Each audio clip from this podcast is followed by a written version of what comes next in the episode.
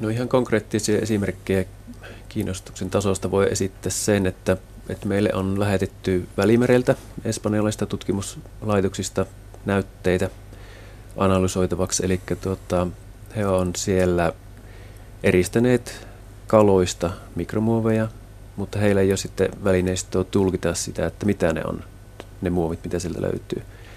Ja meillä on sitten tuota, osoitettu meidän menetelmillä, että pystymme tulkitsemaan, mitä ne on. Toisaalta sitten tuolla Etelä-Suomen muista tutkimusyksiköistä yliopistoista on oltu yhteyksistä, voitaisiko ruveta kehittämään yhteisiä projekteja. Että tämä liittyy esimerkiksi tuota, tämmöiseen ilmastonmuutoksiin ja tuota, järvien sedimentaation yhteydessä voitaisiin tutkia samalla, että miten mikromuoveja kulkeutuu sitten järvissä. Ja tätä, tätä tutkimusta tehdään esimerkiksi tuolla Turun yliopiston alla. Samaten Helsingin yliopistosta on oltu yhteyksissä, josko, josko tota Lahden seudun järvien kuntoa voitaisiin sitten korreloida sitten mikromuovien kulkeutumiseen ja kertymiseen. Ja sitä kautta kontakteja on tullut. Ja myös ihan tavalliset kansalaiset niin sanotusti on ottanut yhteyttä ja laittanut sähköpostia, että ottiko tietoisia, että Kuopiossa tapahtui tämmöistä ja tämmöistä vajaa kymmenen vuotta sitten ja varmasti nämä muovipäästöt silloin ovat jauhautuneet pienemmäksi ja pienemmäksi, että ihan näkyy sekä tutkimusrintamalla, mutta myös ihan kansalaisten hermolla olevan tämä, tämä asia. Joo, tuolta maailmalta on kantautunut huolestuneita uutisia jo pidemmän aikaa merten mikromuovipitoisuuksista, mutta nyt sitten puhutaan järvistä, sisävesistä. Miten uusi ajatus se on, että myös täältä sitä mikromuovia harmillisesti ja aika runsaastikin löytyy? Järvien mikromuovipitoisuuksia tai niiden esiintymistä ei ole laajasti tutkittu vielä toistaiseksi. Et Amerikan suurilla järvillä on tutkittu ja nyt tässä Lanzaroten kansainvälisessä kongressissa saatiin kuulla, että Sveitsissä oli tehty vähän kattavampi selvitys Sveitsin järvien osalta. Mutta suurin, suurin mielenkiinto tähän mennessä on koskettanut nimenomaan merien muovi, muovikertymiä. Ja suurin, suurin huolen aihe sillä toistaiseksi on ollut isossa mittakaavassa nämä suuret jätteet. Et puhutaan näistä suurista valtamerten sumpuista, mihinkä kertyy suuria jätelauttoja – mutta ollaan sitten havahduttu pikkuhiljaa, että ne pienet partikkelit ehkä aiheuttavat sitten hankalampia ympäristövaikutuksia, ekologisia vaikutuksia, ja niihin ollaan sitten keskitytty tässä viime, viime aikoina. Niin, puhutaan siis mikromuovista, Samuel Hartikainen. Onko se niin, että ne ovat todella niin mikroja, että niitä ei paljolla silmällä edes erota? Joo, siis järvien, järvien tuota, mikromuovit todellakin ovat nimensä mukaisesti mikromuoveja, ja nyt niitä ei pysty näkemään paljalla silmällä, koska ne hyvin usein ovat alle millimetrin pituisia kokoisia partikkeleita tai kuituja. Ja käytännössä tämä, juuri tämä pienien mikromuovien osuus tästä muovisaastutuksesta onkin mielenkiintoinen järvien kohdalla, koska niin kuin Arto tuossa jo mainitsi, niin merillä on totuttu näkemään suurempia muovinkappaleita – ja näin ollen tämä järvien, järvien mikromuovipitoisuus tai esiin, mikromuoviesiintymät voi tulla yllätyksenä järvien rannan asukkaille. Ja tosiaan tämän asian tutkiminen vaatii analyysilaitteistoilta sitä, että mennään tutkimaan hyvin pientä, pientä mikromuovitason partikkelia. Ja tämän vuoksi nämä meidän laboratorion analyysivälineet on tähän soveltuvia, koska me olemme tottuneet, tottuneet Kuopiossa tutkimaan jo muun muassa biolääketieteen ja biotieteiden parissa muun muassa soluja. Ja tämä on se syy, minkä takia mikromuovi ja jopa ehkä toivottavasti jatkossa myös nanopartikkelit pystytään entistä paremmin identifioimaan ja tunnistamaan näillä meidän käytössä olevilla menetelmillä. Eli voiko periaatteessa se vesi näyttää aivan puhtaalta ja kirkkaalta, mutta silti sisältää suuriakin määriä mikromuovia? Kyllä, sitä, se on täysin mahdollista, koska tuota, meillähän on on, ei ole niin aina täysin kirkkaat vedet, että sieltä nyt jotakin värillistä muovipartikkelia heti edes huomaisi. Ja käytännössä tutkimusta on tehty niin vähän, että tällä hetkellä suuri kysymys on, että missä, missä päin järveä ja miten nämä partikkelit liikkuvat järviekosysteemissä. Että siinä mielessä, jos katsotaan suomalaista järveä, se on kemialtaan ja, ja, ja ekosysteemiltään jo täysin erilainen kuin esimerkiksi Itämeri tai valtameret. Ja sen takia tutkimusmenetelmissä on ehkä myös otettava huomioon tämä järvien kemian vaikutus näiden mikromuovien kulkeutumiseen. Hyvin merkittävä ero järvialtaissa ja joissa sisävesistöissä on tämä humuspitoisuus tai savisuus, joka sitten taas ei välttämättä ole se tekijä tuolla Itämeressä tai Valtamerissä. No mutta palataan sinne peruskysymyksen äärelle, että mitä se mikromuovi on. Mistä Arto Koistinen mikromuovi päätyy vesistöihin? Mitä, mitä aineesta se on? No jos ihan materiaalitaustalta puhutaan, niin suurin osa mikromuovista on polyeteeniä. Et siitä on todisteita meillä ja sitten myös maailmalla. Ja polyeteeni on hyvin, hyvin, hyvin käytetty materiaalipakkaus materiaaleina ja, ja tota, ihan kulutuksen tarvikkeina. Eli kyllä varmaan voitaisiin sanoa, että se yhteiskunnan kuluttaminen, ihmisten kulutus on se suurin päästölähde näin, näin totta kai isossa mittakaavassa. Ja joku tämmöinen ehkä kärjistettykin tilasto oli tässä jossakin lehdessä, et, missä osoitettiin, että 50 prosenttia kaikesta muovista päätyy kaatopaikalle tällä hetkellä. 5 prosenttia muovista kierrätetään ja 45 prosenttia päätyy meriin tällä hetkellä.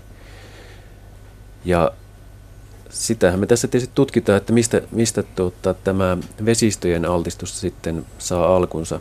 Että kaatopaikalle, jos kertyy suurin osa, niin siellä, siellä murskataan, painetaan pienemmäksi ja pienemmäksi ja ne jauhautuu jos ihan mekaanisesti siellä kaatopaikoilla tällä hetkellä. Sen jälkeen ne huuhtoutuu sadevesien mukana sitten ympäristöön ja sitä kautta sitten aina, aina vesistöihin saakka. Toisaalta ilmakulkeutuminen on suuri, sanotaanko kuljetusta aiheuttava mekanismi. Niitä mekanismeja ei vielä maailmalla tunneta myöskään kovin hyvin. Niitä ei ole pystytty mallintamaan tai ei ole mallinnettu vielä toistaiseksi kovinkaan hyvin ja meillä on sitten Kuopiossa myös mahdollisuus ehkä tämmöisenä jatkotutkimuksen aiheena tutkia sitten juuri tämän ilmakulkeutumisen mekanismeja, reittejä. Liikennepäästöt totta kai näin, jos muovien, muovien tota, päästöjä tai lähteitä puhutaan, autorenkaat on yksi, yksi päästölähde totta kai ja, ja tietysti teollisuus. Että varmaan tämä ihan ihmisten kulutus, tosiaan tottumukset, materiaalien käyttö, liikenne, teollisuus. Siinä ne varmasti suurimmat, suurimmat on. Tosiaan tänä päivänä muun muassa renkaat, autonrenkaat on, niissä käytetään muovia.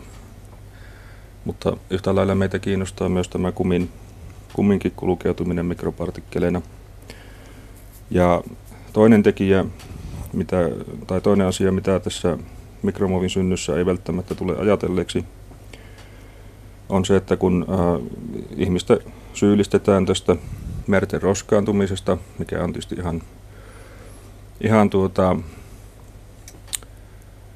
yksi selittävä tekijä, tekijät näiden merien, merien muoviroskien synnylle ja olemassaololle ja niistä syntyy, syntyy sitten edelleen mikromuovia, mutta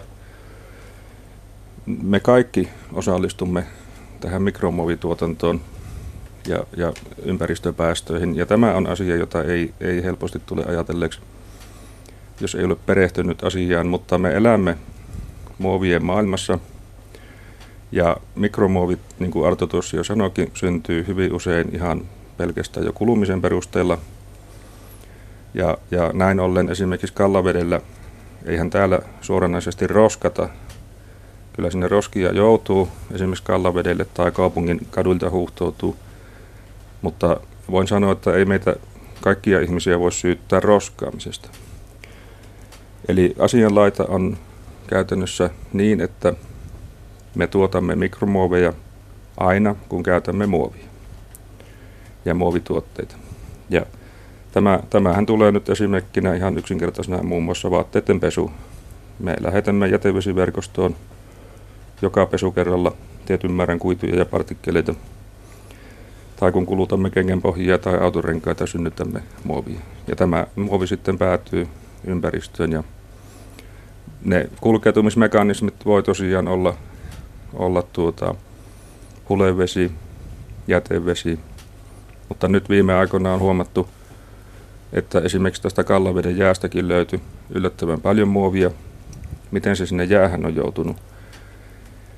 Herätti meilläkin paljon kysymyksiä, mutta tuolla Lansarotten kansainvälisessä mikromuovikokouksessa arktisten alueiden jäätutkijat toivat esille huomattavasti suurempia pitoisuuksia arktisen alueen jäästä. Ja sen takia tulemme jatkossa myös perehtymään tähän ilmakulkeutumisen mekanismeihin, joita voidaan täällä Suomen syrjäisillä seuduilla hyvinkin toteuttaa. Muun muassa näyttöistämällä jäätä riittävän kaukana asutuksesta ja ihmisen toiminnasta. No mutta jos minä kotona sinne pesukoneeseen laitan ne keinokuituiset treenivaatteet ja osallistun sillä tavalla siihen mikromuovituotantoon, niin Arto Koistinen, miksi se on niin kovin kurjaa? Miksi, on, miksi olemme huolissaan siitä, että mikromuovia kertyy vesistöihin? No mikromuovien vaikutusmekanismeja ei vielä toistaiseksi tunneta kovin hyvin.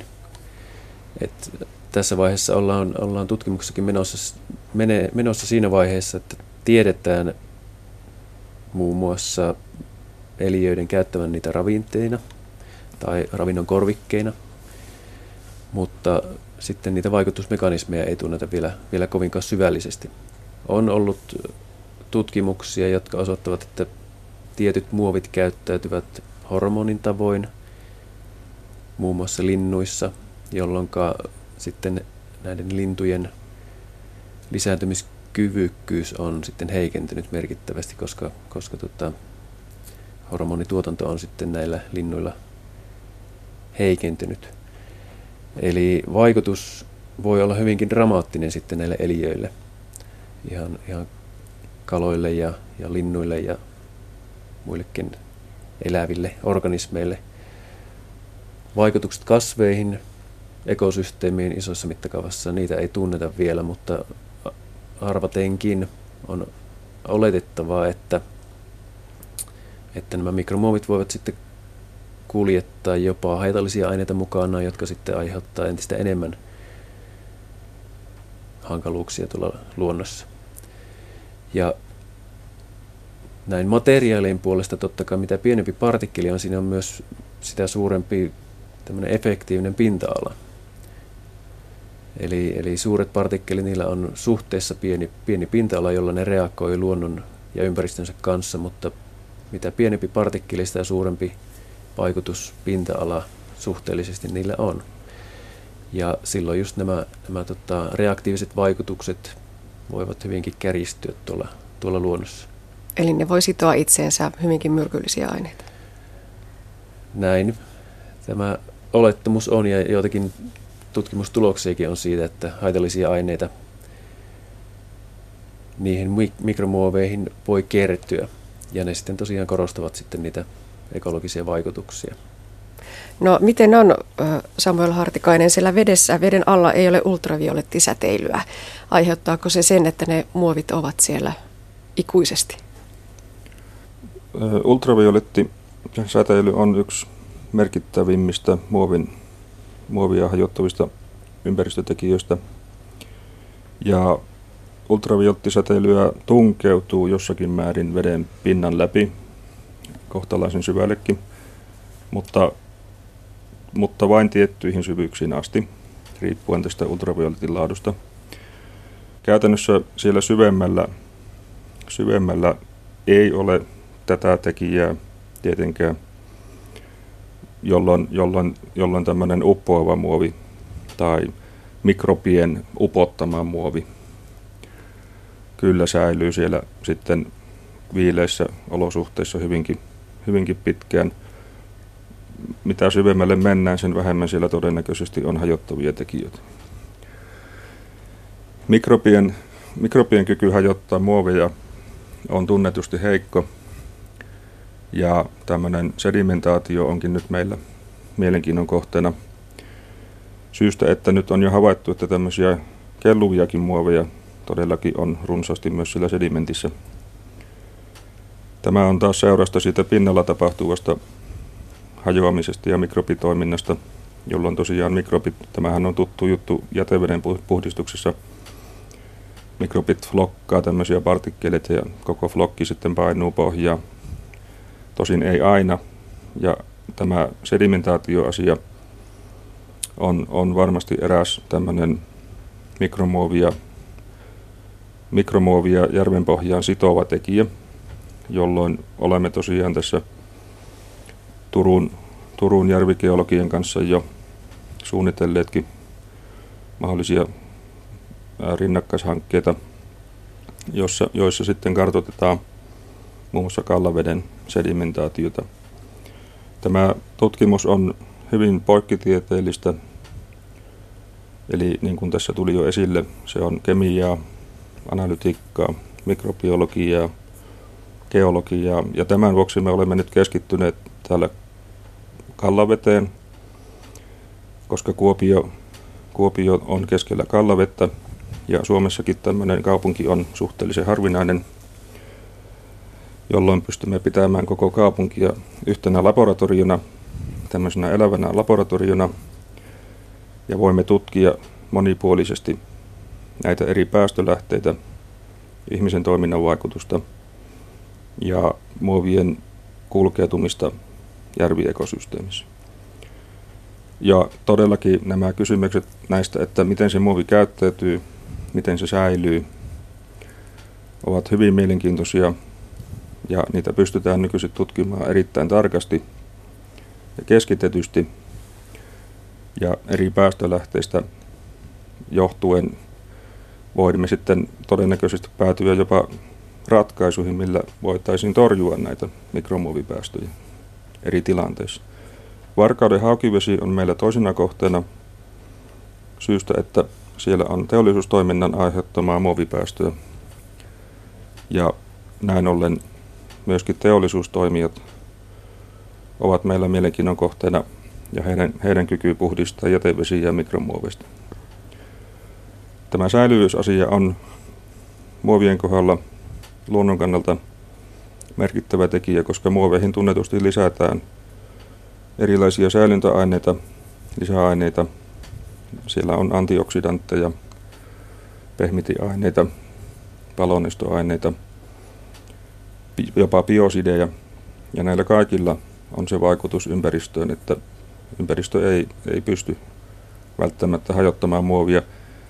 Tosin meidän tutkimuksissa pyritään myöskin selvittämään sitä, että kuinka tämä muovin hajoaminen pienemmäksi ja pienemmäksi partikkeliksi muuttaa tätä muovin kemiaa.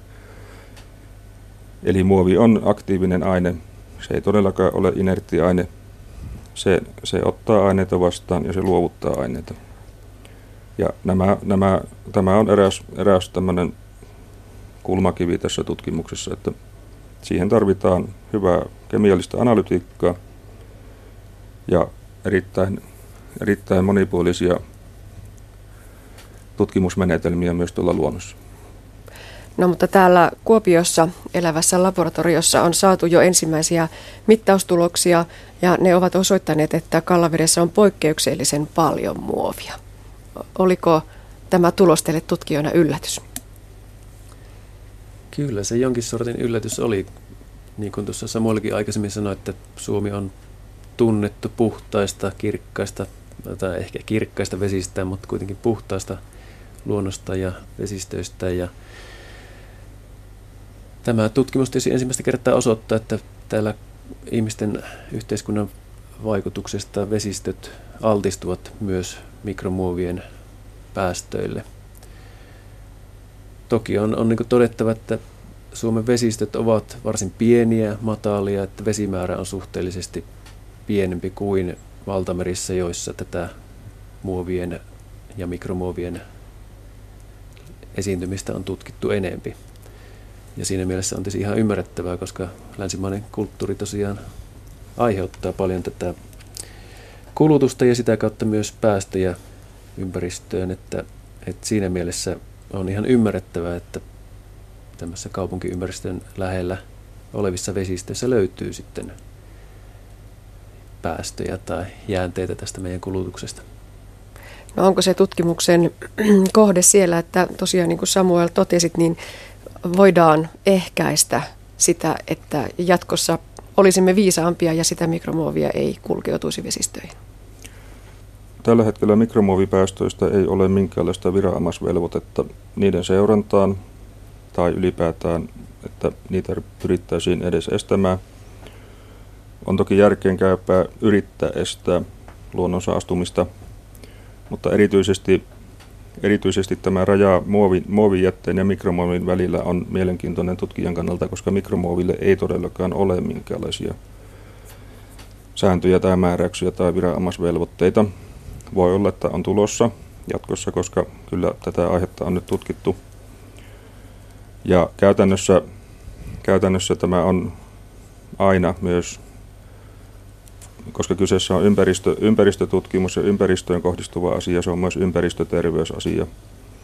Ja sitä kautta meillä on tavoitteena totta kai saada mahdollisimman hyvää kokonaiskuvaa saastutuksesta tai kuormituksesta puhutaan mieluummin mikromuovikuormituksesta, koska nämä päästölähteet on merkittävässä asemassa, että voidaanko jotakin tehdä tälle asialle. Tämä järvissä havaittu mikromuovikuormitus ja mikromuovien pitoisuus tällä hetkellä kallavedessä tutkittuna on ollut todellakin yllättävän korkea. Ja kirjallisuuskatsauksestakin katsottuna niin ylittää pitoisuuksiltaan monia maailmalta raportoituja tutkimustuloksia. Tosiaan maailmalta on kaksi tai kolme, vain kaksi tai kolme järvistä tehtyä tutkimustulosta, joita voidaan käyttää tämän tutkimuksen referenssinä. Ja merialueelta on sitäkin enemmän, mutta kuten tuossa aikaisemmin jo totesin, niin tämä järvien ekosysteemi ja kemia on luonteeltaan hyvin erilainen. Ja merkittävä ero valtameritutkimukseen on se, että me puhumme juomavedestä. Ja kallavettä, siinä missä muitakin pintavesiä Suomessakin ja muualla maailmassa, käytetään hyvin paljon juomaveteen. Ja tämä mikromuovitutkimus ja nämä yllättävät tulokset mikromuovipitoisuuksista ovat siinä mielessä tärkeässä asemassa myös maailman juomaveden tutkimuksen kannalta. Ja näin ollen Ainut tapa lähestyä tätä asiaa on muodostaa kokonais, kokonaisvaltainen käsitys, että mistä on kysymys, mitä meillä on nyt menossa, mitä on aikaisemmin tapahtunut ja mikä on tulevaisuus mikromuovikuormituksen ja saastutuksen,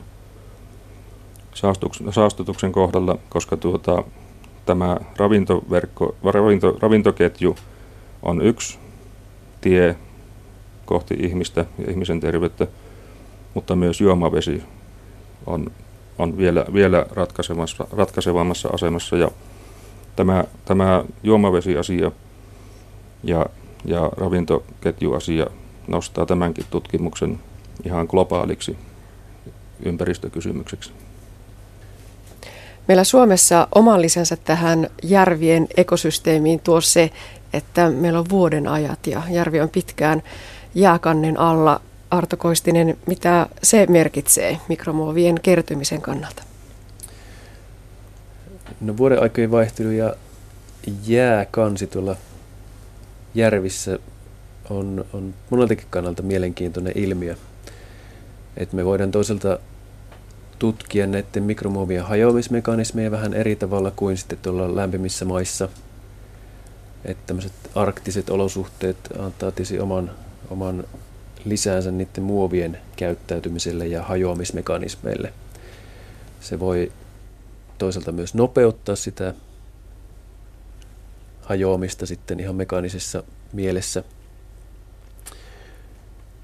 Toinen vaihtoehto tai näkökulma on tietysti se, että, että jää on tosiaan yksi kertymä, kertymäpaikka näille mikromuoveille. Eli usean kuukauden aikana ilma, ilman kulkeutumisen kautta siihen jäähän kerettyy talven aikana kulkeutuvia mikromuovia, toisaalta siihen jäätyy kelluvia partikkeleita, jolloin me saadaan aika kattava otos siitä jäästä, mitä, minkälainen altistus sitten on. Eli, eli se on hyvä tutkimuskohde ja, ja erikoisuus sitten maailman mittakaavassa tutkia näitä jäitä.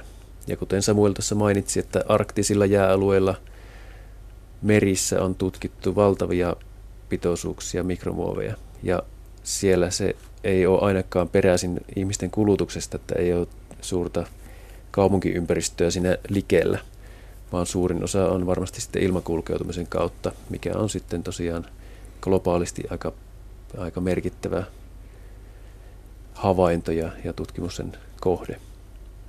Nämä Kallaveden jäästä saadut mikromuovitulokset, pitoisuudet myöskin sieltä vedestä ja sedimentistä, mutta erityisesti tämä jää on tutkimuksen kannalta hyvinkin mielenkiintoinen, koska tämä osoittaa meille selvästi järvivesiin, sisävesistöihin kohdistuvaa mikromuovikuormitusta.